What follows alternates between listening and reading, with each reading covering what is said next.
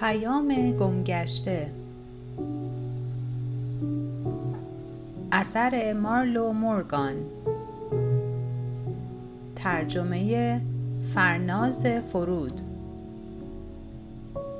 راوی فرزانه عالمی.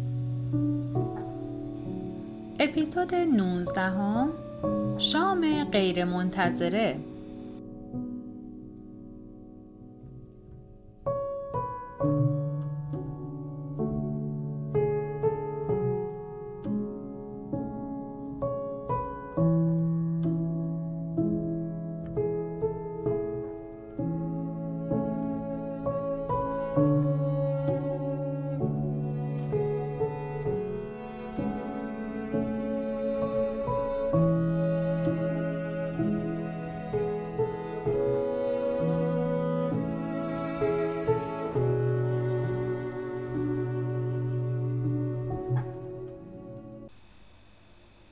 آن روز هنگام دعای صبحگاهی خیشاوند حیوانات بزرگ سخن گفت. او مایل بود که برادریش محترم شمرده شود. همه موافق بودند. مدتها بود که از آنها خبری نداشتند. در استرالیا حیوانات بزرگ زیادی زندگی نمی کنند و حیوانات آفریقایی مانند شیر، زرافه و گورخر در آنجا به چشم نمی خورند. کنجکاو بودم ببینم هستی چه در انبان دارد. آن روز سریعتر قدم بر می داشتیم. از شدت گرما کاسته شده بود و بیشترین دما زیر سی درجه بود. زن شفاگر مخلوط قلیزی از روغن گیاه و سوسمار را روی صورت و بینی و به خصوص بالای گوشهایم مالید. نشمرده بودم چند بار پوست انداختم اما می‌دانستم باید بیشتر از چهار تا پنج بار باشد.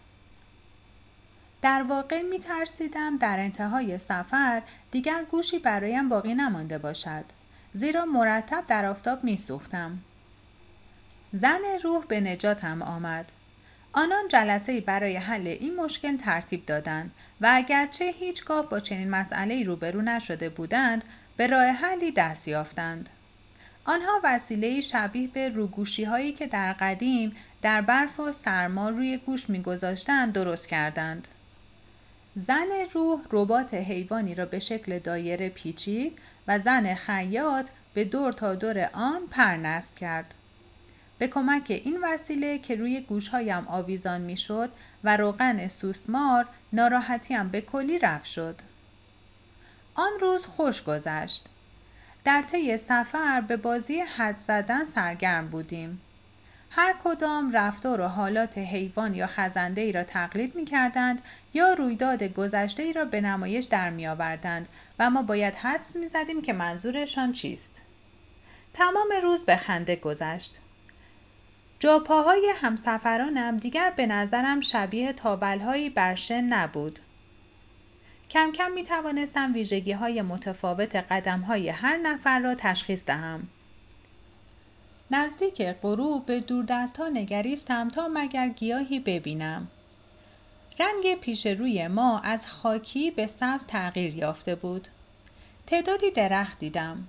شاید فکر کنید در آن مرحله از سفر باید به برآورده شدن ناگهانی خواسته های مردم حقیقی عادت کرده باشم اما شور و شوق صادقانه ای که در برابر دریافت هدایا از خود نشان می‌دادند بر من هم تاثیر گذاشته و یکی از ارکان شخصیتیم شده بود. در آنجا چهار شطور وحشی حیوانات بزرگی که میل داشتند هدف وجودشان محترم شمرده شود در برابر ما ایستاده بودند. هر کدام از آنها یک کوهان بلند داشت و اصلا شبیه شطورهایی که در باغ وحش یا سیرک دیده بودم نبود. شطور از حیوانات بومی استرالیا نیست. آنها را به منظور حمل و نقل به استرالیا آوردند و ظاهرا برخیشان در این آب و هوا دوام آوردند. افراد قبیله متوقف شدند. شش پیشاهنگ جلو رفتند. سه نفر از سمت شرق و سه نفر از سمت غرب به آرامی جلو خزیدند. هر کدام یک بومرنگ، یک نیزه و یک نیزه افکن به همراه داشت. نیزه افکن وسیله چوبی جداگانه است که نیزه را پرتاب می کند و اگر با حرکت درست بازو و مچ توام شود مسافت و دقت پرتاب نیزه را تا سه برابر افزایش می دهد. گله شترها از یک نر، دو ماده بالغ و یک شتر خردسال تشکیل شده بود. چشمان تیز شکارچیان شترها را بررسی کرد.